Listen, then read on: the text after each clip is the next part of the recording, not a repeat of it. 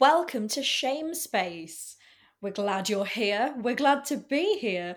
We are going to address some things that we said, or we're going to look into some things and, and fill you with knowledge. Um, so, I have one thing to say to get us started. We were not so good with character names in this one. Ah. Um, and I'm not often amazing at character names anyway, but I decided that one of the characters was called Kale. Yes, I liked that. Yeah. I think that he deserved that. I think it's a better name than his real name. His real name is Clayton or Clay. They call him Clay. I think they should have called him Kale. Yeah. Yeah. Good name for a wolf. It's a, it's a great name for a wolf. I mean, you could be a vegetarian wolf, maybe, and they'd call you Kale. I mean, Yeah. why, why wouldn't you want to be called Kale? Um, and um, Jen, you have been doing some uh, some research, I think, not into Yes. death cults this week, but um, No. I, I I went down a, a rabbit hole where Claire would not go, which was uh so the first thing I did is I bought the uh, the ebook of Bitten, and in fact there are several books wow. by this author. Uh, which I've forgotten the name of, which is going really well. So um, I'm not going to read it out for copyright for copyright reasons, but I can I can summarize and say that um, she is the only female werewolf because the werewolf gene passes through the male line. Oh, so it's like haemophilia. Yeah, That's the male, or is that the female? I think it's the males. No, it passes through the women, but it only affects men. Okay, so this one's passed only through the male line, father to son. Oh. So it's like the Um, opposite of Judaism. exactly. because Yes. that is officially it's mums and daughters. Females can only be turned into werewolves if they are bitten. Right, so you can't be born a female werewolf. Uh, yes, exactly. Right. Um, and, and apparently, women only serve two functions in the werewolf world: As many Sex- as two. sex and sex and dinner. Oh yeah. I know it's crazy. I'm not going. to I can't read it out, obviously, but but I I urge you guys just to buy. I mean, you'll be helping the author, so I don't know if it's a good idea because you should really take up knitting or something. But um, sorry, poor author. um, it's. I mean, it's really quite gross. The prose are gross, and it's icky. Was it expensive? Two ninety nine. Oh, I mean, I I've, mean, I might I've just spent two ninety nine on worse things. I'm sure. Yeah, that's very true. I mean, it is a bit gross. And the second thing I did is um, I looked up. I was talking about sort of erotic paranormal fiction, and and this genre is huge. It's super popular. They they call it paranormal romance. Oh well. Now I so, found this on. You go on. So, is the are the books that genre? Are they that genre, or are they just sort of paranormal, general sci-fi sort of stuff? Are they No, classed as I- paranormal romance? I think it's paranormal romance. I'm Oh. not sure, but I think it is. So it's um, so- werewolf erotica. Basically no well there's a difference between romance and erotica so it's not like the s- sex scenes won't be as explicit as they would be in erotica Ah, okay. So it's like a PG rather than a fifteen.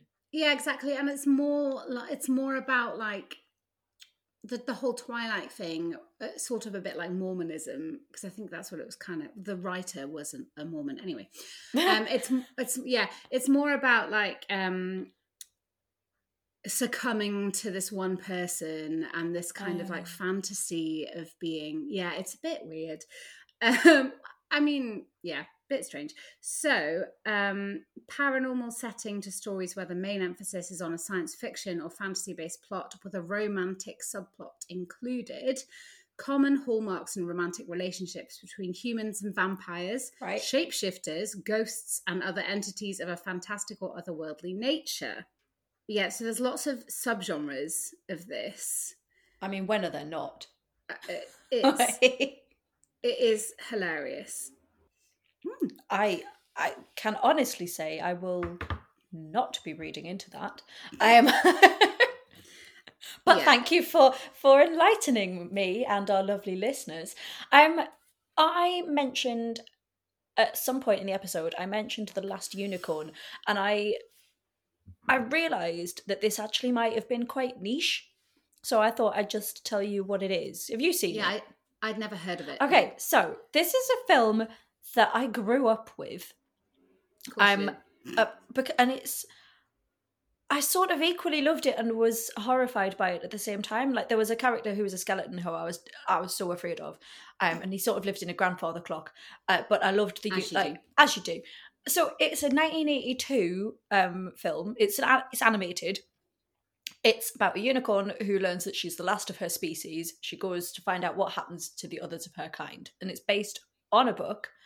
Um, and actually, just looking at it, I did not realize how many amazing people were in this. So Jeff Bridges, Nice. Mia Farrow, Ooh. Angela Lansbury, and Christopher Lee. what? Yeah, Amazing. yeah, an amazing cast. The LSO did the music. Ah. Um, and it's so. I just I. She this unicorn goes to the to a castle and she has to sort of get her way out of it and this it's it's just it's it's a bit mad but it was a brilliant film and i Well, think you she described it very well, Claire. it's well, it's so it's the last of her kind figuring out what happened to the rest of her kind, and Yeah. there's lots of adventures that she sort of goes along on the way. But there are there are these sort of it's quite dark for a kids' film, really. It sounds dark. I mean, kids' films used to be horrendous. Do you remember Land Before Time? oh my god, The Land Before Yeah. Time. That would still make me cry now. I would openly weep at that. Yeah. Like even now. Watership Down, Never Fox and the it. Hound. Oh, The Oh. Fox and the Hound. Tragic. Absolutely tragic film. What what are they playing at? What I- are they playing at? I mean, I'm sorry, it's not got a lot better. If you watch Coco, that's like all about Oh death. no, but that's beautiful. It's still all about death. Yeah, but it's it's all about it in the way that like it's the Mexican Day of the Dead. It's all about it's it's it's a beautiful way of doing it. Coco is Why- amazing. What was wrong with Toy Story? Why can't kids' films just be about happy, blissful what's the word? Ignorance. Blissful ignorance. I mean, think of all the kids' films that we grew up with. Pretty much all of them, a parent dies. oh yeah. Yeah, yeah, yeah. So Disney loves to kill off the parents. Disney loves to kill off the parents. Um, Coco is just addressing that in a really nice way. It is a beautiful film, but it is I mean Frozen 2 as well. I can't watch that anymore. I've still not seen it, so don't give us anything away. I work the music's better than the plot, I will say Okay. that. So, um, let's get back to Bitten. Indeed, we went on a little bit of a, a tangent there. Um, I have one other thing to say, which relates to the episode, is that um, we have had an email Hey. from a listener who, um, now I know your dad might disagree with this.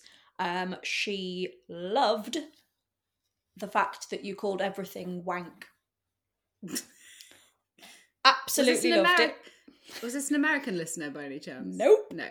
Um, yeah, she she was she emailed us to comment on how many times that you said wank in the episode. Ah. um, well, I I then listened and, and counted, and actually it was only three.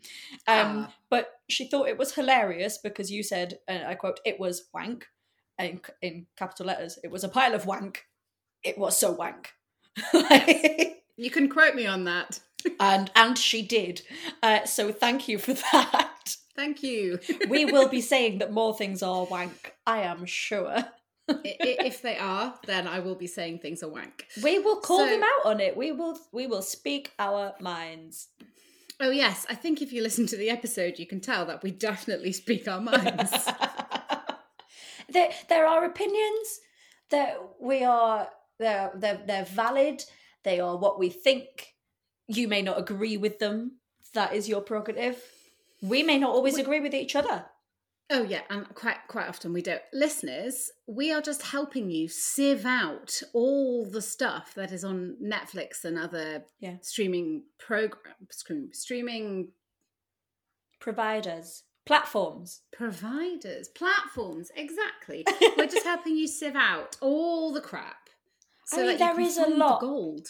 Yeah, there is a lot on all of them. And if you're like Jen and you have all of them, there is a lot to get through. And surely it will help. It just it's a public service. We're helping you by telling you which ones are wank Exactly. and not worth your time. we are helping you. And on that note, we are going to go. We hope you're having lovely weekends. Hope you're surviving.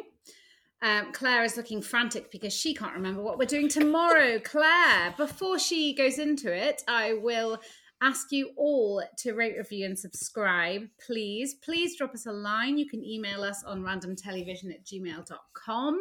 You can find us on Instagram at Random Television, and you can find us on Facebook also at Random Television and on Twitter at Random Telly Pod. So, Claire, what are we doing in tomorrow's podcast episode? we are travelling back in time and we're putting on our sluttiest Victorian clothes because we are There we watching are.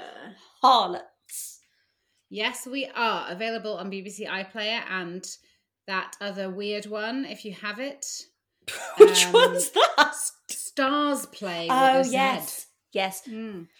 Yes, I don't have that one. One of one No. of the ones, little ones, I don't have. So yes, but it is available on iPlayer, and we are watching Harlots. So please come and join us. Join us. Woo! We'll see you tomorrow for a brand new episode of Random Television. See you then.